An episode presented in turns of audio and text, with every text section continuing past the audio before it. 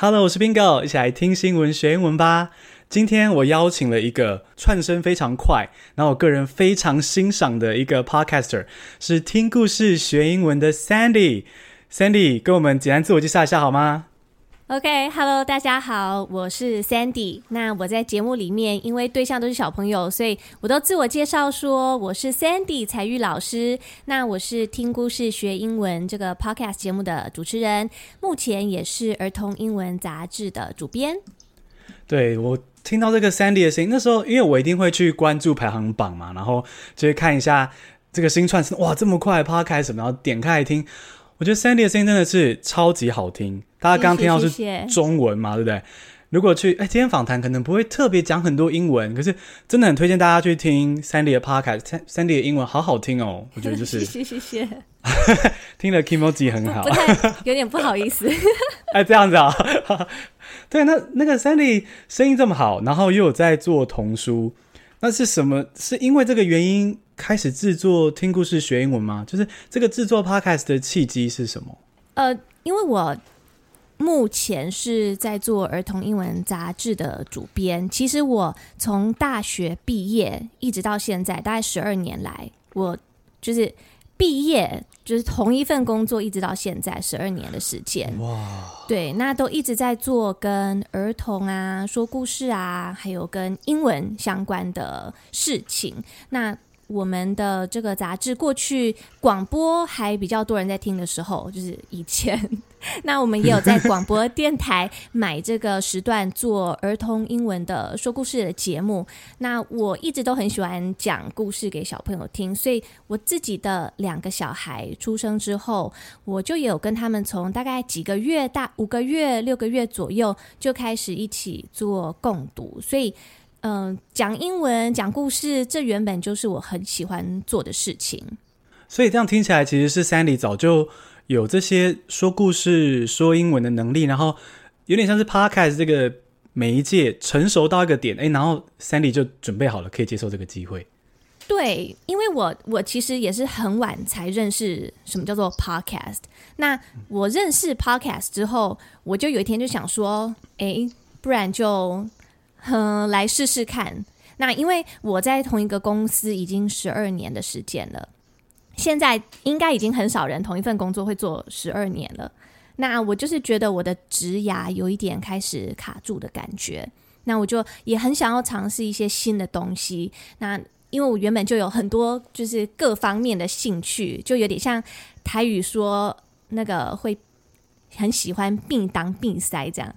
那我就一个突然的想法，就想说，好啊，那就把节目开下去。反正我本来就有在开，本来就有在讲故事给小朋友听，我就开始录。然后没有想太多，那一录下去之后，就发现说，咦，好像好像真的有人在听。然后我就受到蛮大的鼓励，也有很大的信心，开始跟听众有很直接的互动。那我就想说，好吧，那我就嗯，就继续做下去。嗯嗯，我觉得现在录 Podcast 真的是，其实最近 Podcast 圈都有很多的讨论啊，比如说二零二零年是 Podcast 大爆发，就是很多的节目开始出现，然后可是听说到了今年，其实停更的也很多。对，好像可能突然大爆发，然后大家也突然就是没有再一直持续下去。嗯嗯，对啊，可是 Sandy 很棒，Sandy 就是我觉得 Sandy 也是因为你的内容真的就很棒，然后所以呢也吸引到一些听众。我觉得有听众支持真的是，我觉得我们真的是非常感谢听众。没有听众真的很难一直更新下去哎。对，尤其是因为我做的比较是呃给小朋友跟家庭听的，那尤其是听到有的时候家长跟我说，诶，他家的小朋友可能不喜欢去上英文课，可是他却愿意听我的 podcast，或者是说他在车子上然后播 podcast 的时候，小孩会突然一片安静，我就觉得哎，好很棒。对，而且这个画面也好可爱哦。对啊，所以 Sandy 的这个 podcast 对真的很适合小朋友听，因为呃，就是节奏啊，还有故事都是很容易懂的，很舒服的。对，尽量想要用很轻松的方式。真的耶。然后像 Sandy 英文这么好，我就很好奇说，Sandy 小时候是怎么学英文的？嗯。呃，我觉得我学英文的过程可能跟一般台湾的学生比较不一样。我觉得我很幸运，就是我幼稚园的时候，刚好爸爸妈妈在家里附近的一块空地看到有一间幼稚园，然后它有很漂亮的就是空地，然后有大树什么的。那我爸就觉得这样的空间很好。那我妈是看到奇怪那边的小朋友怎么走来走去，就是都一直在讲英文，我妈就想要把我送到那边去。所以我其实是在幼稚园的时候就读呃全美语的幼稚园。那那个时候就是全天跟着呃外籍老师在上幼稚园。哦，所以是是双语还是全美语的幼稚园？我们厘清一下，是全美语吗？嗯，呃，因为在那个我幼稚园已经很久很久以前了，就是 超久以前，三十、嗯、年前有了吧？那个时候我不知道有没有分那么细，就是全美语或是双语，但是，嗯、呃，就是整天我的印象中就是整天都会有外籍老师在，那我们就是做着一般幼稚园该做的事情，只是同样的场景，我的幼稚园是全部转换成英文。所以我是从小就有在一个有一点类似母语的环境里面培养。哇，所以语感啊、发音就很好，这都真的是听得出来。就是、我真的，我觉得哦，我真的很很很幸福啦，有这样子的机会。哦，真的耶！所以也就是说，其实这个幼稚园并不是另外开一个什么英文课，它是整个生活的环境就用英文。对，一起出去玩就，就好像对，就好像你去美国上幼稚园的那种感觉。哦。那这样子听 Sandy 蛮开心，说自己那时候有这个机会。那 Sandy 现在自己家里的小孩也是送去，呃，一个看起来已经国小了，是不是？我呃两个孩子，一个已经大班了，那一个才一岁多。那他们那大班的这个 Eno 对不对？Eno 是在全美语幼稚园吗？对对，我自己的小孩是。哦嗯，就是我自己带小孩，Eno 我是自己带到大概两岁半左右，然后才送去幼稚园。那现在小的一岁多，也都是我自己在带。我也是打算把他带到送去上幼幼班，或是送去幼稚园为止。那嗯，其实他们进学校之后，我就把英文这个部分就给学校去负责了。那但是在进入学校之前，就是我现在在家里面，我就呃有为他们能够做的，就是呃建立一个家里的英文的环境。那我会做的事情有两件事情，是我很坚持，我每天一定会跟小孩呃做共读，就是睡前讲故事。哦。对，那像我的孩呃大的，他今年已经六岁了嘛。那我从他五个月大开始就跟他一起每天睡前讲故事，那一直到今天为止，今天呃就一直到现在为止都没有间断。那我觉得一起讲故事，一开始我都是带英文的故事，那到后来就会有混，就会有中文的也会讲。那第二件事情是我在家会跟我的小孩讲英文。所以就是帮助他们在日常生活里面每天必定会做的事情，我就会很自然的，就是中英文去切换，让他们习惯嗯英文的存在，不会觉得很奇怪。就呃有点像可能有一些家庭是有在讲中文，那有阿公阿妈他会切换台语、中文、台语切换这样的感觉，只是我们家是中文跟英文切换。天哪，好幸福哦！对，我觉得，嗯，孩子有这样的环境很难得啦，所以我就呃希望我可以，我可能没有教他 A B C，没有教刻意教什么字，但是我就用这种比较自然的方法，让他去习惯这个语言，就是他很熟悉的一个语言。哇，我觉得很羡慕，因为像我也是土生土长台湾人，然后。呃，当然我，我我也很开心自己英文有学好了，但是小时候学习的过程真的是有觉得也是碰壁过，因为没有没有像 Sandy 或是像 Sandy 的小孩这么棒的机会，就是那么小就接触。其实真的是小一点就接触的话，那个语感真的是会比较好哎。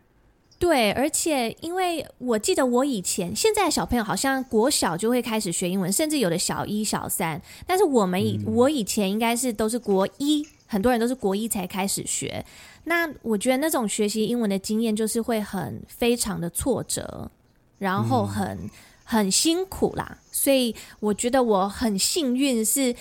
因为我可能比较小就开始接触，所以对我来说，学习英文的过程就没有那么辛苦，就会变得比较轻松、比较自然一点。真的有差，像是 Eno，Eno 就是 Sandy 也一样，这样一手带英文。Eno 还一起主持 Podcast，对不对？Sandy 要不要介绍一下 Eno 的角色？Eno，我觉得他很可爱。我觉得，呃，其实我一开始邀请他跟我一起讲故事，其实真的没有刻意说要要他一起主持或什么的，因为每个小孩的个性不一样。那我知道我自己的小孩的个性是很喜欢表现。他就是、oh. 呃比较不怕生，然后他很喜欢去展现。那我就有一次就心血来潮，我就想说看他要不要一起。那因为跟小孩一起录音其实很麻烦，因为他们不一定会受你的控制，oh. 他可能会扭 来扭去，然后对碰麦克风啊，然后嗯、呃、就是该说的不说，然后说一些奇奇怪怪，所以每一次都要录很久。但是后来我们多录了几次之后，发现。他好像也很喜欢做这一件事情，然后我发现我的听众，尤其是小朋友的听众，他们好像听到一个跟他们一样小朋友的声音，好像很有亲切感，所以他们很喜欢 ino 哥哥，感觉他已经快要比我受欢迎的感觉。所以哇，对，后来我就想说，呃，其实可以跟我的孩子有这样的一个。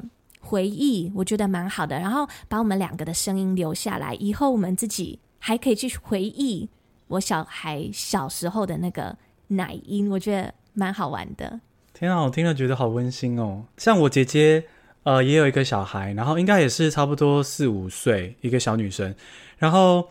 呃，我会想到的连接是因为姐姐就是会不时的跟我透露说，小朋友这个阶段过很快，就我很想要把握这样。然后还一直帮他拍照、录影啊什么的，然后我就我就可以感受到那个妈妈会觉得时光稍纵即逝的感觉。然后我觉得 Sandy Sandy 这样超棒的，你们还一起做一个 project，没错，哇，我觉得很好玩，好嗯。而且其实老实说，听节目的时候听不出来你们录的过程很艰辛哎，因为可以 就觉得好像你们很和谐，辛苦了，辛苦 Sandy。对。对，就是有的时候要给他一些机会，让他讲自己想讲的。但是其实有一些部分，呃，我也会写一些稿子让他去用念的。那有一些部分我会用留白的方式，那会先跟他讨论说，呃，等一下妈妈会问你一个什么问题，然后你就自己回答。那你想讲中文，想讲英文，你就想讲什么你就讲什么。那其实有时候在节目里面，Eno 讲的英文。或许有一些是有错误的，但是我觉得那个就是他很自然的一个反应。那我觉得我们就是呃，在学英文的过程，常常会很害怕犯错，所以我们就没有办法很在一个很安全、很很怎么讲、很有自信的环境去使用，所以。我觉得让观众听到说，诶，其实小朋友有时候会有讲错的部分，其实真的没有关系，只要他勇于开口讲，然后他讲得很开心，我觉得那就是最重要的事情。我很认同 Sandy 讲的。我前一阵子邀请哇塞心理学的蔡教授，就是另外一个 podcast，然后我们也是聊到说，就是其实他很建议说，老师在教英文的时候，千千万万要给学生就是先多犯错，可是一直讲的机会。先不要觉得说啊，我一开口就是 啊错，哎这边错，这样就会有心理阴影。对，有阴影之后，他可能就会很不愿意去开口，嗯、或是他内心就会筑起一道那种防护的那种防护墙，他就可能就很难放开心去学习这个东西。啊，我觉得说的真好。嗯嗯嗯，所以很希望透过说故事这种很轻松的方式。那让小朋友卸下心防，觉得很愉快。嗯，这期刚刚 Sandy 讲到这个共读啊，还有说，呃，透过说故事学英文愉快的感觉。所以我觉得听故事啊、不管是听 Sandy 的 Podcast，或者是啊、呃，也许各位听众跟小朋友一起共读说故事，所以学英文的这个好处是很轻松愉快。那 Sandy 觉得还有什么其他的好处吗？就是比如说 Sandy 为什么当初挑了这个方式？那或者是你自己做了之后，觉得说有哪些优势？比如说，相较于你知道台湾的教育可能是死背单字哦，比如说呃，Podcast 播客，Podcast 播客，那就这样考。相较于这个，你觉得听故事学英文的优势在哪？嗯，我觉得我们的呃英文的教育可能一直都比较死板一点。呃，嗯、我们很有很多的考试，那我们所有的学习都是去为了要把那个考试的成绩拉高去做的学习，而不是把它当成是你要把英文拿来用而去做的学习。我觉得这是比较可惜一点的。那其实我觉得，毕竟英文对我们来说还是一个外来的语言，它毕竟就不是母语。那我们在台湾也毕竟就是没有任没应该说完全没有这个英文的环境，所以对台湾的小朋友来说，要学英文，他就是在学习一个外来的语言，那我觉得学语言有两个方面。如果我们在学外语的时候，呃，刻意的学习，就像我们学校里面刻意的学单字啊，那学自然发音、学呃认字母、学文法，这个刻意的学习是需要的。那但是我觉得另外就是自然的接触，也就是环境的营造，我觉得这一条线也是需要的，尤其是对于呃小朋友来说。因为我觉得大人跟小朋友在学习语言的方式可能会有一些的不同，但是小朋友我们呃小朋友我们除了是刻意的教他呃一些语言的文法，还有一些语言的技巧之外，我觉得我们也要给他培养一个呃英文的环境。那这个英文的环境对我来说就是一个可以很自然去接触并且去使用这个语言的一个时间跟一个空间。所以，呃，我希望用听故事学英文这个方，这个这一个方向去做。其实听故事学英文并没有办法，呃，去量化小朋友的学习的成效，没有办法说听完一个故事就学会几个字母啊，或是呃，像有一些广告会说听三个月的故事你就会跟外国人沟通什么的，是不可能的，或者是说什么听三个月之后学会八千单字，就是没有这种效果。我只是希望建立一个很呃自然，而且让学。呃，让听的小朋友觉得很安心去接触英文的环境。那主要是我觉得很多小朋友很排斥学习英文，或者是甚至我有听过有小朋友是只要听到英文他就逃跑的。那我觉得很可惜，因为他如果心里不愿意的话，他就没有办法再继续想要去学习。所以我希望让小朋友觉得。不要觉得说学英文是很严肃又很讨厌的事情，应该要觉得说，诶，接触英文其实蛮有趣的。所以我在节目里面会呃选那种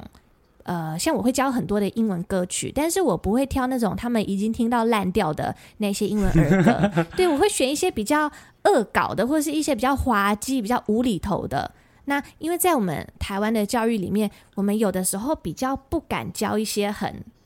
你知道，就是很恶搞或是一些滑稽无厘头的东西。嗯、我们比较喜欢每一件事情都有一个有一个 moral，然后比较就是可能会比较严肃一点。嗯、但是我就会鼓励他们，就没有关系，just have fun。You can be silly, it's okay。嗯、那就是不要太 silly 到去伤害别人这样嘛。但是我觉得一定程度的 silly, have fun, just lay back and relax，我觉得都很棒，让小朋友觉得很有趣。嗯，哦，所以。我觉得 Sandy 说的很好，就是其实这个说故事就是让他们对英文产生一个好感，而且甚至是你其实是透过这个时候你去听故事学英文，其实已经不是他不是那么功利的，就像刚刚 Sandy 说的，他不是那么功利的说哦，你就有几个单字，你就能够沟通，而是你就知道说你可以透过英语去认识世界，然后甚至就是 have fun，像刚刚说到的，我觉得听 Sandy 的 podcast。就是会有这种感觉，因为就是那个，我觉得有时候我们真的要练习说，当然可以想要学英文，可是要去找到让内容或者是气氛可以凌驾学英文这件事，然后用这样的方式去接触英文，对对，而不是去想着说，哎，我这个这个文章我每个单字都要查懂，对，我觉得这样太可怕了，嗯、对啊，太累了，可能真的是考试的时候再这样做，就是。自己额外自学，或者是像小时候学英文的话，真的这样做是太恐怖了。对，所以我还是觉得这种快乐的跟这种环境的营造、自然的接触这个部分还是需要的。但是当然，呃，毕竟英文就是一个另外一个外语，嗯、所以可能还是会需要有一些技巧，有一些呃、嗯，有一些规律的一些刻意的学习跟培养，这个当然还是要的，因为毕竟我们就不是从小讲英文，那我们身边的环境也没有人从小就带着我们讲英文，嗯、我们很难说呃，就是真的就是很自然的就可以养成，还是需要透过一些刻意的教导跟学习。所以其实我们可以这样说，就是。如果在台湾学英文哦，也许如果小时候没有那样的全英文环境的话，自己要有意识到说，呃，我同时要有一些刻意的学习，比如说，也许真的要接触一点文法跟一些一开始累积单字这件事情，但同时不要停在这，就是要搭配着用英文去找兴趣听故事。对，我觉得两方面如果可以并行的话，就很棒。嗯嗯。好同意，太同太同意，太同意。因为自己在我自己在教英文的过程中，就是真的很多学生会在这两个极端，他觉得说我要么就是我要一个老外老师，他们会这样说，老外老师，然后就是一直跟我说英文，然后我就说，嗯，也对也不对，就你确实需要大环境，可是台湾的大环境就不是那样。可是你也不能够说只一直背文法，有的学生会好好的问文法的问题，问到适合的程度，那个很棒。可有的学生如果太打破砂锅问到底，说为什么这个是例外？那为什么这文法又这样？这时候就变成又太卡在另一个极端了。对，好像呃，透过这种自然的方式去培养一个语感，其实有的时候文法的规则你就不会那么去 care，因为你的语感已经告诉你。那个就是你的脑中有个小宇宙，它那个文法的那个感觉就在那边了，好像不需要透过那个文法的规则去限制你，嗯、你就会很自然的去反应。真的？那我觉得我们讲了这么多听故事学英文的好处，我们要请那个 Sandy 是故事的专家来跟我们大朋友小朋友建议一下。就是我的听众主要是大朋友居多啦。可那我们就先从小朋友讲起好了。Sandy 在帮自己的小朋友挑童，就是英文童书的时候，因为他们也有这个可能几岁到几岁之间可能理解力不同嘛。Sandy 怎么去知道说这本童书适合 Eno 现在的程度，然后又怎么让他往下前进？这样子怎么去挑？其实我觉得我对于童书的认识，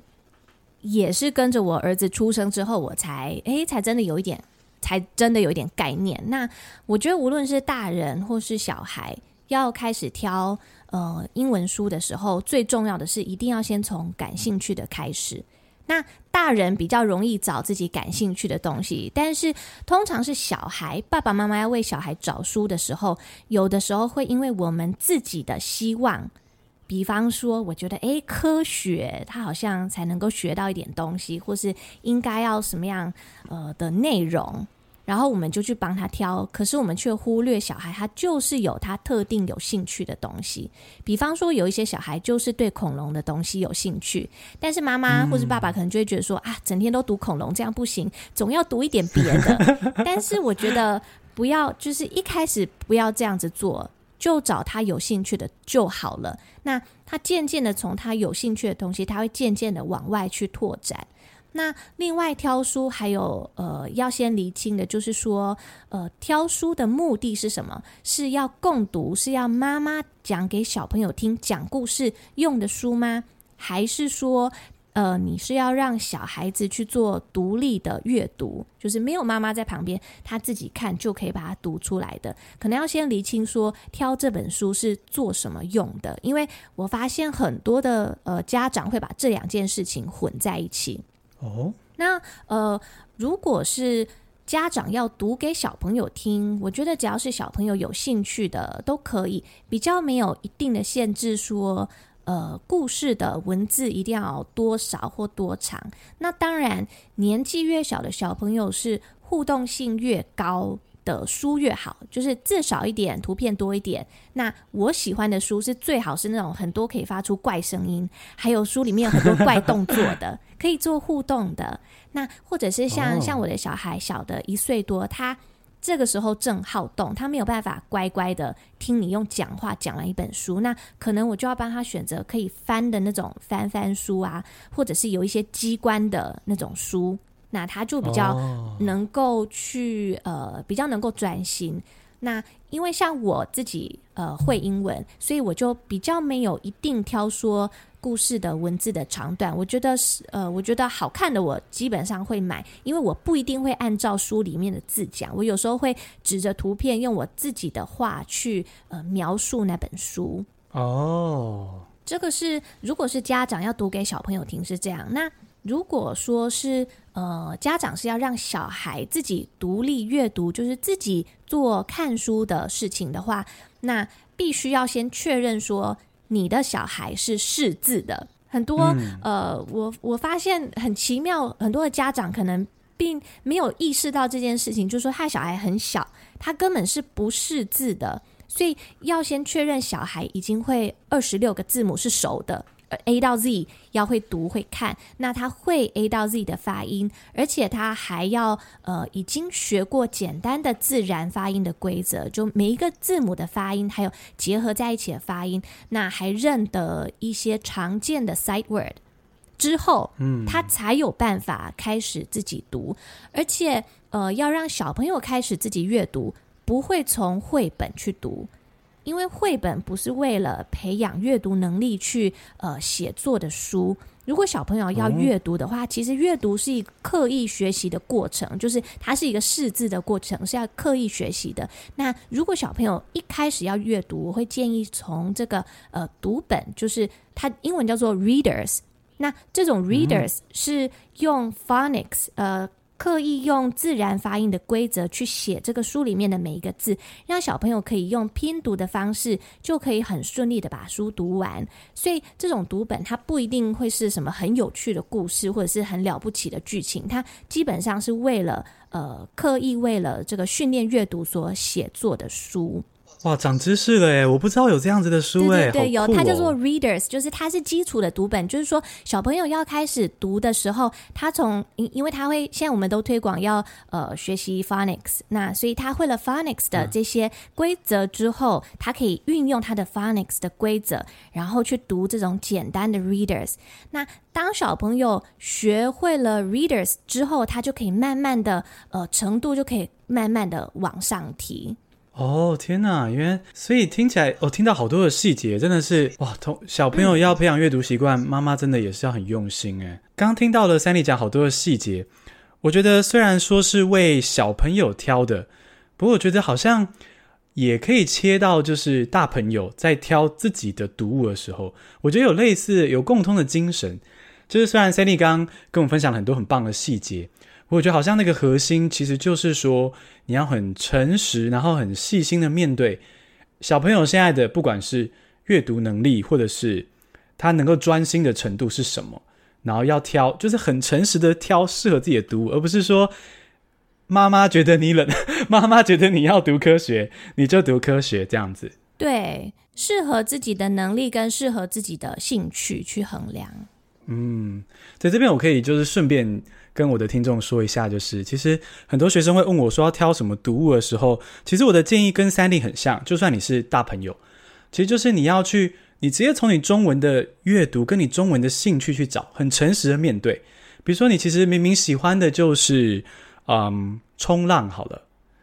那你你其实就可以读用英文读冲浪相关的网站或者是嗯杂志，而不是说。那种很制式的说，我们就一定要读《国家地理》杂志，一定要读啊、嗯《经济学人》这样，应该是很诚实的面对自己的兴趣，然后从那边开始。我觉得这点真的，我们算是不管从小到大都 都是要学习诚实面对自己，对，反而学习效果会更好。嗯，而且我觉得在我们的学校里面，我记得我以前成长的过程跟学校学习的过程，老师通常是不太鼓励我们读闲书。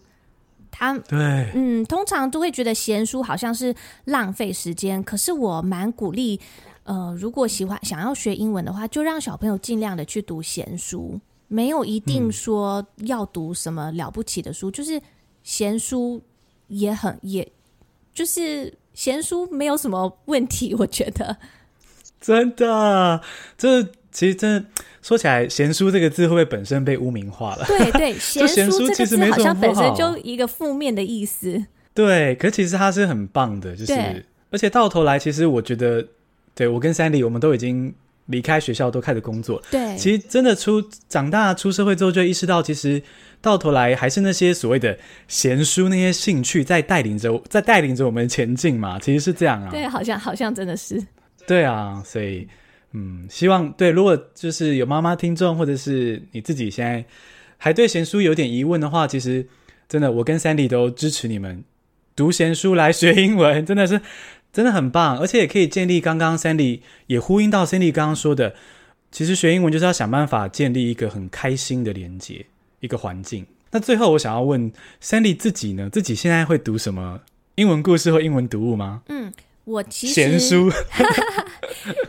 我其实哦，对了，不好意思，刚刚这个挑书的部分啊，我觉得我还可以再补充一个，就是说，呃，因为小朋友。要让小朋友独立阅读，其实是有个过程的，因为小朋友的能力是英文的能力还在培养，所以如果呃家长想要买书的话，可以用一个东西叫做 Lexile，就是它中文翻译叫做蓝思阅读分级。那这个分级的系统是用来衡量学生的阅读能力，还有呃这一本书的难易的程度，就有一点像说，你如果想要买鞋子，你如果知道自己的尺寸是多少，你就直接去挑那个尺寸的鞋子。那这个 Lexile 的这个指标也是现在很多呃外面在卖书的时候，它都会标一个 Lexile 的呃的一个数值，那就可以根据小朋友的程度去挑选。那只是说这个 Lexile 这个蓝思分级。它是按照母语的小孩的程度去分，所以比方说母语小孩一年级，那可能就不会对应到我们台湾小孩一年级，可能我就会是我们的，比方说四年级或五年级或六年级的小朋友才会去读那个母语小孩一年级的这个程度。那可以，大家可以上网去查，这应该蛮好，就查得到这个阅读的分级。哦，我觉得刚刚 Sandy 的比喻好清楚，就这个 Lexile 就等于是像刚刚 Sandy 说的。就是我们的脚级号啦，你可以知道这本书适不适合你。对对对，没错。嗯，哇，这个好棒哦。嗯，嗯，大家可以去上网查看看，推荐大家可以运用。嗯，对。那我现在比较常读的书，其实是我小孩的书，因为我都跟小孩一起看故事书，所以我现在看最多的其实是小孩的绘本。那现在因为上班啊，做节目，然后还自己带小孩，真的非常的忙，所以几乎是完全没有时间看书。不过之前比较有嗯空闲的时候，我还蛮喜欢看小说。嗯，那有几本小说就是我已经念了两三次，然后还觉得很喜欢的，就是呃有一个作者 Khaled Hosseini，他是那个写《追风筝的孩子》The Kite Runner。哦，对，那我觉得这一本书啊。嗯就是我觉得可能他的写作的手法，还有他的语气，就是我觉得我念起来觉得很顺，所以我念完他的这一本《The Kite Runner》之后，我就又再去买了他的另外两本小说，因为我想说这个人的写作的方法好像很适合我，他读他写的书我念起来都觉得好顺，然后好流畅的感觉，所以我就再去买了他另外两本，呃，一本是 The Star 呃 The Thousand Splendid Suns，还有 And the Mountains Echoed。那我就就觉得选自己读起来很顺的书，我觉得很重要。那像之前那个